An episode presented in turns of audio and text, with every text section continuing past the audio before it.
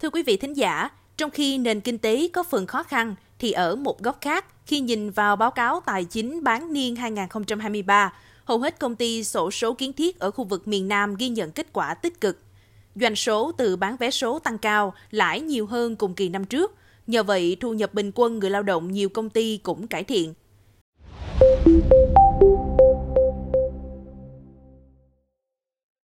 Năm 2023, công ty trách nhiệm hữu hạn một thành viên sổ số kiến thiết Tiền Giang đặt mục tiêu doanh thu 4.811 tỷ đồng, lợi nhuận sau thuế đạt 590 tỷ đồng. Sau nửa chặng đường, công ty này đạt 2.908 tỷ đồng doanh thu, lợi nhuận sau thuế 317 tỷ đồng. Kết quả đã thực hiện đạt 60% kế hoạch về doanh thu và 54% lợi nhuận.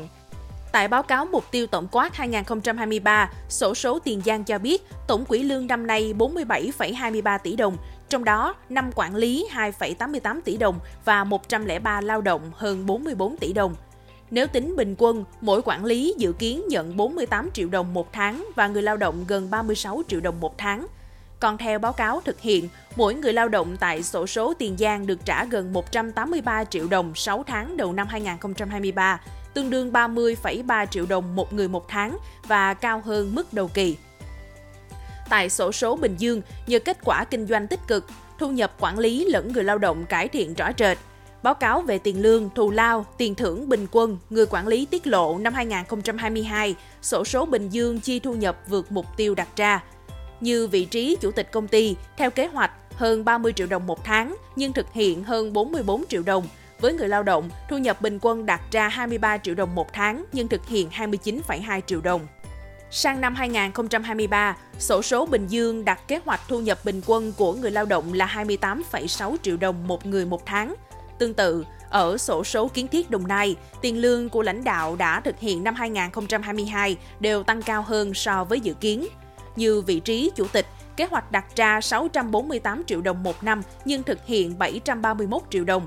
Sang năm 2023, kế hoạch tiền lương cho vị trí cao nhất công ty sẽ bằng mức năm 2022. Năm nay, sổ số Đồng Nai đạt mục tiêu doanh thu đạt 4.958 tỷ đồng, lợi nhuận sau thuế đạt 661 tỷ đồng, sau 6 tháng, công ty này đạt doanh thu 2.949 tỷ đồng, tăng 13% so với cùng kỳ và lợi nhuận sau thuế đạt 374 tỷ đồng, tăng 15%.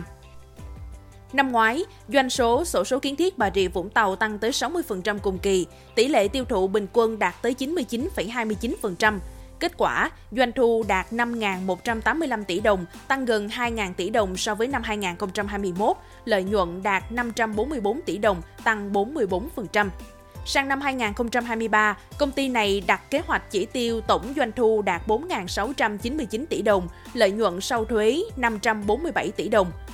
Lãnh đạo sổ số kiến thiết Bà Rịa Vũng Tàu cho biết, vé số là loại hàng hóa đặc biệt, tình hình tiêu thụ vé dựa vào yếu tố may rủi cộng với sự ảnh hưởng của các yếu tố khách quan như mưa bão. Hơn nữa, năm 2023 do được tăng hạn mức phát hành vé nên các công ty đều tăng lượng vé phát hành. Năm đầu tiên tăng vé, thông thường tỷ lệ tiêu thụ sẽ giảm bởi cùng một thời điểm lượng vé phát hành trên thị trường quá lớn so với nhu cầu người chơi vé. Dù vậy, thực tế thực hiện sau nửa năm nay tại sổ số Vũng Tàu khá tích cực, doanh thu 6 tháng đạt 2.917 tỷ đồng, tăng 13% so với cùng kỳ. Lợi nhuận sau thuế đạt 354 tỷ đồng, tăng 7%. Nhờ vậy, tiền lương và các khoản có tính chất lương cao hơn 8% cùng kỳ, đạt hơn 13 tỷ đồng tại thời điểm cuối tháng 6 năm 2023. Còn tại sổ số Cà Mau, theo kế hoạch đưa ra tại báo cáo kế hoạch kinh doanh 2023, công ty sẽ chi tiền lương bình quân cho người lao động từ 31 triệu đồng một người một tháng trở lên. Trao đổi với tuổi trẻ, Phó giáo sư tiến sĩ Nguyễn Hữu Huân, trưởng bộ môn thị trường tài chính Đại học Kinh tế Thành phố Hồ Chí Minh cho biết, khi kinh tế khó khăn, một số ngành đặc thù lại phát triển như vé số. Nhiều người khi khó khăn trong công việc, đầu tư những lĩnh vực khác thua lỗ hoặc kém đi cũng sẽ tìm đến vé số như giải pháp cầu may, thoát khỏi bế tắc. Ngoài ra, nhu cầu mua vé số ở khu vực miền Nam như một thói quen tiêu dùng rất phổ biến. Cũng theo vị chuyên gia, ngành vé số đóng góp rất lớn vào ngân sách, đồng thời tạo công ăn việc làm cho một bộ phận lao động. Tuy nhiên, ông Huân góp ý, ngành này cũng cần có những thay đổi về cách thức phân phối, tính toán tăng giá trị giải thưởng, đẩy mạnh bán online và tăng chiết khấu cho người bán vé số. Quý vị nghĩ sao về những thông tin trên? Hãy để lại ý kiến của mình bằng cách bình luận bên dưới. Cảm ơn quý thính giả đã lắng nghe số podcast này. Đừng quên theo dõi để tiếp tục đồng hành cùng với podcast Báo Tuổi Trẻ trong những số lần sau. Còn bây giờ, xin chào và hẹn gặp lại.